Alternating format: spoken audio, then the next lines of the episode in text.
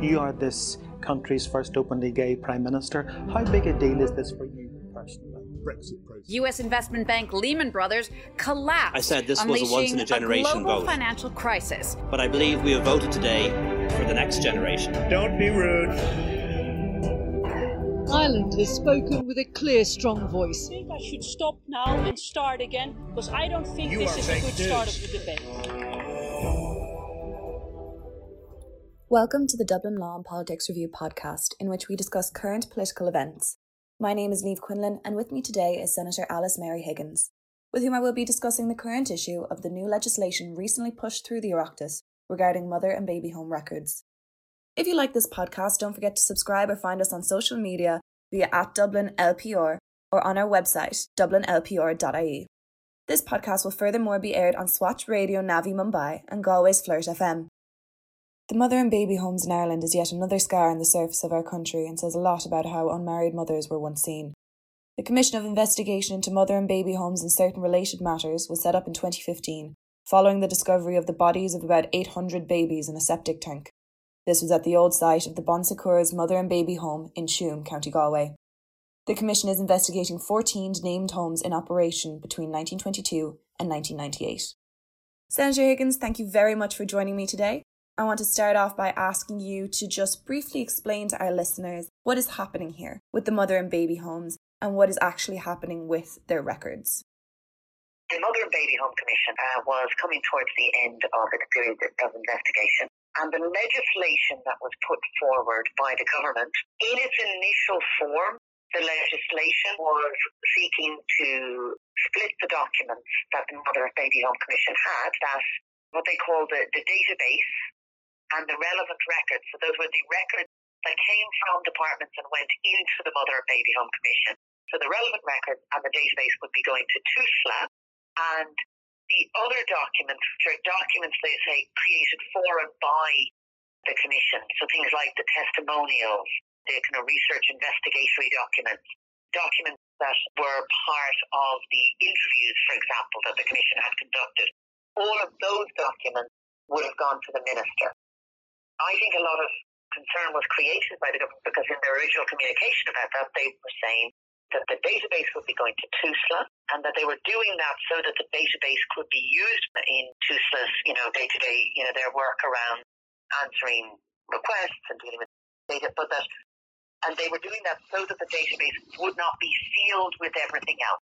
So I think that language around sealing was brought forward by the government initially because they, they conveyed that their belief at that time that everything that went to the minister would be sealed for 30 years and then that the other documents that went to TUSLA might be available, but people have huge concerns with TUSLA, and TUSLA had a very poor record in terms of how they have, in many cases, been seen as obstructing people's access to their own information. So this was kind of the bill that came into the Oireachtas, and there was a lot of very serious concerns around it, and people were rightly, you know, they are alarmed when they heard this idea that all of the Mother and Baby Home Commission documents would be sealed for the 30 years. This is, of course, I should just say this is separate to the Mother and Baby Home Commission's own report, which will, of course, be published and will be an anonymised report that gets published.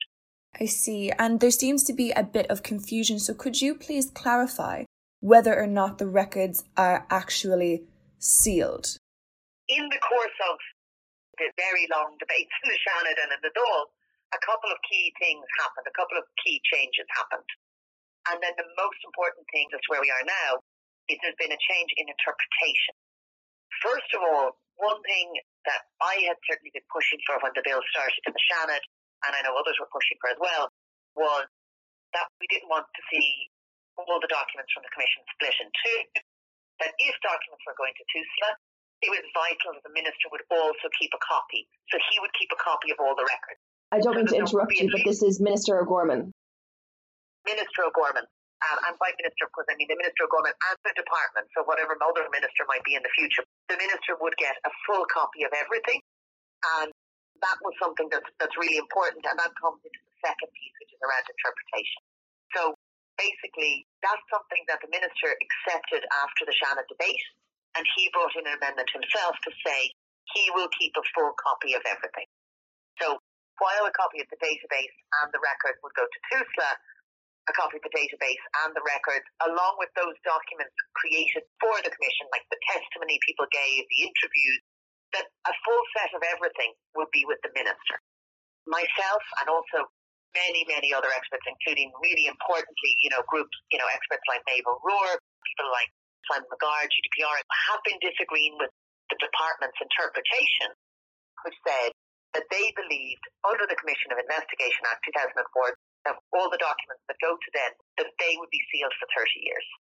And we disagreed with that interpretation because the General Data Protection Regulation, that's the, the European data protection law, had come into effect since 2004, and in fact, since this original commission was set up in 2015, since both of those times, we have had the General Data Protection Regulation, the GDPR, and that has really strong sections, particularly Article 15 of the GDPR, is really strong around people's right to their personal information. Are entitled in that section to do what they call data subject access requests, where you say, as a person, I want to know what information you have about me. I want my information. Basically, that is the core principle of GDPR. It gets framed a lot as being about privacy, and it's actually around empowerment, and it's around giving people power to both access and have a say in how their personal data is used. So then, what's going to happen if people apply for their personal information through GDPR? We were arguing that basically, if somebody makes a data subject access request under Article 15, where they say, I want copy of any personal data of mine that you have, to the minister, that he was going to have to reply to them, that he couldn't ignore it, that the GDPR would apply. There was an interpretation from the department. We were told at the time it was all based on the Attorney General, but a lot of it was based on the department's interpretation of previous old advice from Attorney General, that they regarded that there was an exception. The information that came from the Mother Baby Home Commission wasn't subject to GDPR. Basically, the two reasons that I, for example, and others would have thought that they were wrong in that one was when you look at Section 41 of the 2004 Act, that's the one that mentions 30 years. It specifically just says that after 30 years, the papers shall be given to the National Archive. It doesn't actually prohibit what you do in the meantime. It specifically just talks that after 30 years, the papers will go into an archive. It doesn't actually use the language of sealing, isn't actually in the Act. And then the other thing that the department had been relying on in their interpretation was that after the GDPR came in, Ireland had a Data Protection Act in 2018, and Section 198 of that Data Protection Act, it basically changed Section 39 of that 2004 Commission's legislation. And it put in this phrase, which is that Article 15 of the Data Protection Regulation is restricted to the extent necessary and proportionate to safeguard the effective operation of commissions and future cooperation of witnesses. So that basically said that there may be a restriction. Okay, the key word here is a restriction to safeguard the operation of commissions. And it was really interesting in the second Seanad debate because the minister, he said, because of Section 39, there is an exception to GDPR, but it is a restriction. It's not an exception. A restriction is very different. A restriction cannot be a blanket restriction. Every individual time that any individual looks for their own personal data under this section, the onus of proof would be that the department or the minister he would have to prove that giving this person information would somehow stop commissions functioning in the future. The problem was, for a while there, there was this idea that we won't be engaging with GDPR, and this is where the big turnaround happened. The Data Protection Commissioner was really clear that if Section 39 was a kind of blanket measure illegal under GDPR, you're not allowed have a blanket restriction. You can only have necessary and proportionate restrictions. And the other important thing is, in the interpretation and in the case law on GDPR, the balance always goes towards people being able to get their personal data. And basically, in the Seanad and in the Dáil, there was really, I think, constructive engagement from a lot of opposition parties and individuals who all put forward amendments which would really clarify. And was it always necessary that Section 39 would apply to the database and the documents uh, found by the Commission? The Minister also could have chosen to say, I'm not going to apply Section 39 at all. And there were amendments put forward to him that would have said, I'm not going to apply this, even this partial restriction of Section 39. He would have been absolutely free. The idea that his hands were tied by the Act of 2004 isn't the case because the piece that he said his hands were tied with was only inserted in 2018 in the Data Protection Act. So they could have absolutely chosen to ignore that. But even so, the minister's hand would have been strengthened if he'd accepted some of the kind of constructive amendments, which were saying things like Article 15 rights are really important there was a lot of measures to kind of strengthen the recognition of GDPR in the minister's bill. Didn't really go for those, which would have, I think, been useful. In the days after the bill had passed, effectively, he was forced to acknowledge that the interpretation we were pushing was correct. Basically, what has happened now is the minister has acknowledged that what the Data Protection Commissioner has said is true, what all of the NGOs and people like the Clann Project and Adoption Rights Alliance and AINTUS and Maeve O'Rourke and all the GDPR experts, half of the opposition, the, the things that we were saying in terms of that the GDPR does apply, that any person can write to him and they don't have to wait 30 years, they can write to him as soon as he has these documents from February, when he's going to get the documents from the Commission, and they can say, Minister, I am writing to ask for my personal data from your record, and that he has to consider that, and that he has to weigh up how he's going to interpret that request, and that each person has to be given an individual response. And that's where now the next piece comes in, which is around how he interprets that responsibility is he going to take the kind of often hostile approach which TUSLA and some other organisations have taken in the past, where they very much err on the side of redaction or of denial of information? Or is he going to take a positive approach where he's seeking to give as much personal information as he can to people? And that's what we still need to determine and see what approach, because ultimately that is data controller. And I think one of the key things is that between now and February, when he gets the documents, that it's so important that he's talking to survivors, he's talking to adoptees, he's talking to both the individuals and the groups who've been advocating around those who've been affected, that speaks to GDPR experts and gets their perspective on it, and that he, he makes sure that he gives a, I would say, a positive and empowering approach to the requests that he's receiving rather than a restrictive approach. So that's kind of a whole other piece of work we're at now. And this is why when people were campaigning about the seal, the government were talking about the seal, and we were both campaigning, saying that we didn't believe the seal stood up legally, but nonetheless recognizing that the seal really is there in policy and has been there in policy. They have now admitted effectively that there isn't a seal under law, but we need to make them still change the kind of mindset and culture of seal, which is there in the policy um, I do just want to ask though. So the government have decided, you know, they've said out loud, look, you're right, it isn't an actual seal.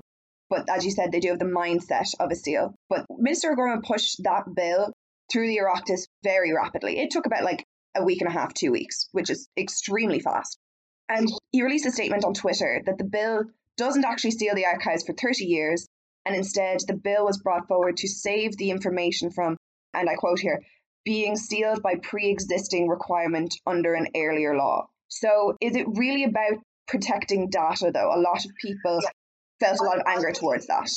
I think the minister may have believed everything he received was going to be under seal. So the interpretation that the department had been pushing very strongly was that the 2004 Act obliges the minister to seal everything he gets. And so I think that the minister may have believed that by giving some things to TUSLA, he was saving them from that seal. However, the later realization and acknowledgement that the seal does not exist in law kind of undoes that logic. And the whole thing moving so fast has allowed for it to be more alarming for people, to create loads of confusion. It is completely bad practice that committee and report stage of this bill were taken together in the Seanad. That didn't allow the minister, he ended up effectively accepting some of our points as correct. But if there had been a day or two's gap between committee stage and report stage, if, for example, even when the Data Protection Commissioner's advice had become public and everybody was saying, seems like that the AG advice being quoted here is wrong, if he had been able to say, actually, I'm going to pause the bill now and come back next week, then the kinds of things that they, the kind of climb down that they had to do afterwards, they could have actually fixed it in the legislation. Definitely the speed didn't help. And you mentioned earlier TUSLA's poor previous record with openly handing out information that they are storing in their databases. And then there has also been some debate, like just outside of this, whether or not TUSLA is the suitable place for them. What do you think? Can you elaborate on that earlier point that you made for me, please? There's two problems with the original interpretation. One was that they were sending the things to TUSLA, ignoring a very strong message from adoptees, from survivors, from others who have said, we are really, really unhappy with the way TUSLA approaches these issues of personal information. They were giving the information to TUSLA. The other big problem with their original proposal was that they weren't keeping a copy for the minister. And there was nothing in the bill to say that TUSLA had to keep all of those records and the database together. Each of those records could have been scattered to different filing cabinets. The line at the time was saying there is a seal, but it's in previous legislation. And because of that, we're trying to take a thing out of that previous legislation. And basically, what we were all saying, the seal does not stand up under the European data protection regulation. The seal just doesn't stand up. But also, you could, if you wanted, choose to disregard sections of that 2004 legislation. The 2004 legislation is not set in stone, it can be changed. I think the witness statement piece is a really interesting example. And is this witness statement where the witnesses give evidence, but they aren't allowed to keep a copy of the evidence that they gave? Exactly. Actual Mother and Baby Home Commission is established under that 2004 Act but it has to be established by its own special statutory instrument, its own special order. And the order of 2015 is really interesting because it's actually balanced a little bit differently. In the 2004 Act, there was a lot of emphasis on privacy, but the actual mother and baby home order in 2015, it did not say that proceedings need to be in private. What it actually said was provisions should be made to accommodate individuals who wish to speak confidentially. And, and this was a big debate in the Seanad during this bill. So Senator McDowell had argued that because this was a confidential committee, that effectively everybody who participated in it was guaranteed confidentiality I, I know, you know, there were some who really want that confidentiality, but basically the, the argument was that actually this shouldn't be transferred at all. And myself and Senator Lynn Ruane pushed back very strongly against that because what we said is people testified to the confidential committee, but the actual rules of the confidential committee that in that order of 2015 say that there should be a procedure where people can request to speak confidentially if they wish. But that's not what happened instead of people being given the option to request speaking confidentially, they were told that it was in private. And in fact, there's records of a lot of people mm. who were directly refused permission to speak in public. So effectively, privacy wasn't something that was promised to people or even some, uh, something that was an option that people were given. Privacy was something really imposed on people. It wasn't something chosen. And I spoke about this in the Seanad because that felt like a huge silencing for a lot of, of women who spoke about those experiences. You know, we know how important and empowering it is to be, I'm reclaiming my story. I am now testifying. I am now putting my experience on the record. And in fact, it, is a concern that the way that the Commission approached it, effectively, people felt that they had yet again been hidden away or silenced. So that was a huge debate in the Seanad during this legislation. And in fairness to the minister, I think that he listened to that debate. So another change that was opposed in this bill was that between now and February, which is when the records will be transferred to the minister, the commission has to ask people, do they want to be redacted? And that means that they'll be redacted from those files, which again, bear in mind, in 30 years' time will go to the National Archive. And they're going to ask people who testified. So they're not asking everybody reference. They're not asking, for example, a particular person who worked in a mother and baby home who's referenced by others. They're not getting asked. It's only those, those who are the actual witnesses themselves who spoke are being given the option of having their personal data redacted. But that is a step forward from an assumption that they all want their information all redacted. So that's something that's going to be happening between now and February.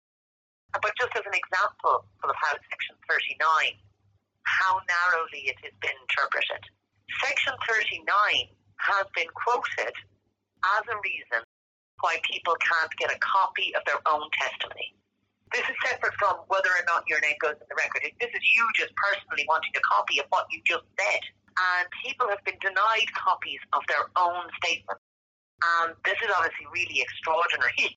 And I had an amendment that I put in, which is to be clear in terms of interpretation of Section 39, because if you read Section 39 again, it says the right of access should only be restricted to the extent where it's necessary and proportionate to safeguard the effective operation of commissions and the future cooperation of witnesses. And I had argued that when people are witnesses and they do that extraordinary emotional and psychological work of telling their story and then are denied a copy of it, that that's something that actually damages witnesses' cooperation with commissions and sends a really negative message to witnesses who have received constant negative messages from the state.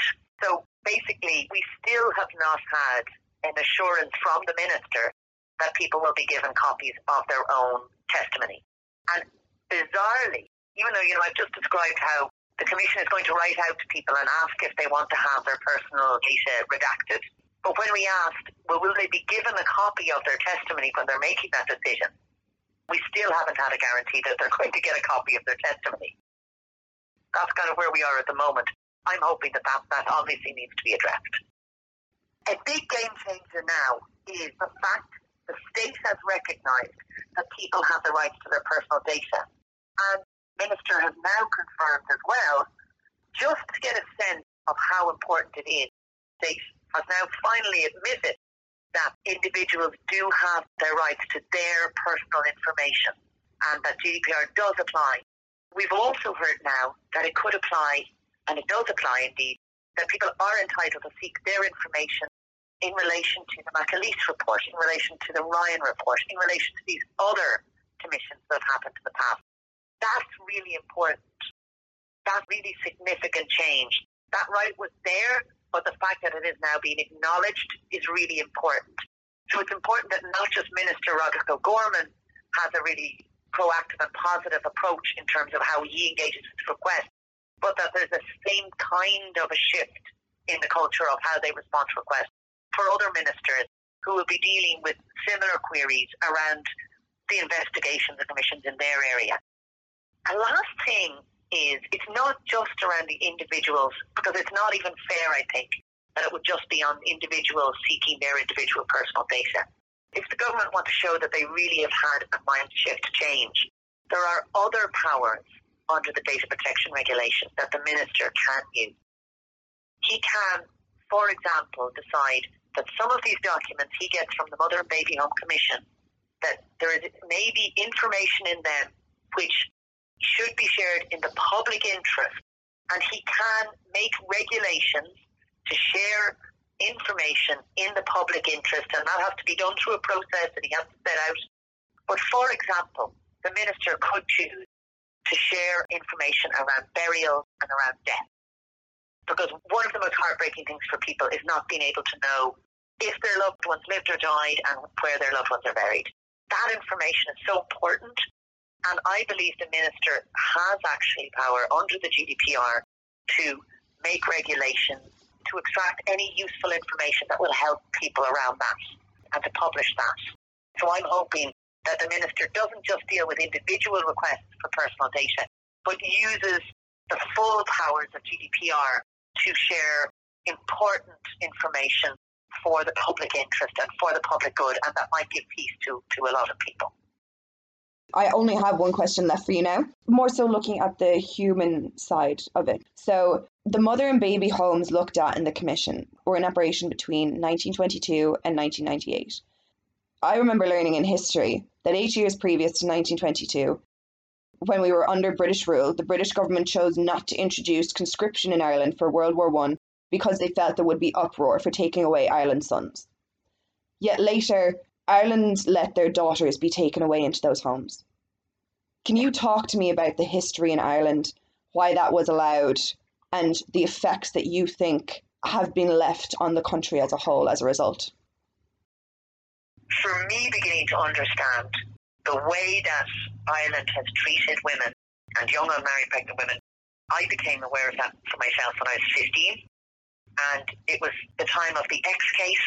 And at the same time as the X case was happening, and I was hearing about this 16 year old, you know, somebody my age and, and, what she was going through, I was also, a, friend of mine who was in Galway Youth Theatre was performing in the very first reading of Eclipsed by Patricia Burke Brogan, which was literally the first time almost that we were hearing about the Magdalene laundries. And for me, the two things were entwined because it was this idea of a state that really treated women and their bodies as, as something, a subject of control that imposed a lot of shame on women and that constrained them. Since then, we have seen all of that huge architecture of institutional abuse and violence and control become unpicked layer by layer, and we've learned more and more about it. And we know that in the Mother and Baby Homes Commission, there's lots of other bodies involved in, in exploitation. There were babies taken from women in psychiatric institutions where women had been put because of postnatal depression. There's women in small centres and homes around the Ireland that didn't get included in the terms of reference of this mother and baby home. And it is around a deep, oppressive version of what a family must look like. It is around a not trusting women. Recently, the Scally report that talked about a culture of not trusting women, of not empowering women, and of silencing and, and intimidating them. And that's very deep in Ireland. And we are only beginning to unpick it. Some of the things that we need to look to still is we've seen recent investigations covering the fact of how lone parents in Ireland, who are predominantly women, that are just way outside any other group in society, just incredibly high deprivation rates. And they're still subject to inspections of their homes by social welfare inspectors. And that's around again that idea of we don't trust women. Again, moments like Noel Browne when he tried to bring forward positive mother and baby home legislation and proposals that would have empowered mothers and their children, and how that was squashed down. He was to protect the existing systems which were very much systems of control and exploitation and abuse. So this is extremely deep in Ireland. And I think some of the tests of this will be, first of all, that we place the survivors, the adoptees, the women who were, and, and the men and families of the women and men who went through this system, we treat them as the central guide on how we move forward. That they get to shape what happens next, that they get to guide if there is an archive how it would function, how it can protect and support their rights. That the minister listens to what they need and places that at the centre stage in terms of a new open approach to giving people information, giving people back their lives, rather than treating them with a kind of a distrust. But also, we need to change a few other areas of current policy. For current women, we need to be giving real support to one parent families in Ireland and to women who are parenting alone. And they should not be finding themselves both eh, economically disadvantaged and treated with distrust and sometimes hostility by the state. And also, Ireland still has a closed adoption system. I won an amendment three years ago which required that the department would do a consultation on the possibility of introducing open or semi-open adoption in Ireland. So that would be an option for adoption where people can know their birth family as well as the family they're adopted by. But that becomes an option that's available because at the moment Ireland's adoption system is still closed and there is still a, a lack of post-adoption counselling or post-adoption contact. So that's something that we can fix because when they did that report that I, I kind of had asked them to do, they found that actually there's a very strong case for this. It's done around the world. It's less traumatizing for uh, both birth families, adoptive families, and children um, when those kinds of options are on the table. And I think the seal in law does not stand up, but the seal in policy needs to be shifted. And also the culture of secrecy and repression, which is there in a very deep mindset within the Irish state and within its institutions and departments and bodies, that really needs to also be challenged and overturned. So there is work ahead. Senator Higgins, that's everything that I have for you. Thank you so, so, so much. You've been amazing. I really appreciate you calling me today and speaking to me as well. To our listeners, thank you very much for listening to the Dublin Law and Politics Review podcast on the new legislation recently pushed through the Oireachtas regarding mother and baby home records. If you enjoyed this podcast, don't forget to subscribe or follow us on social media via at Dublin LPR. Comments, questions, and suggestions are very welcome via contact at dublinlpr.ie. This was Neve Quinlan, and I wish you a pleasant day.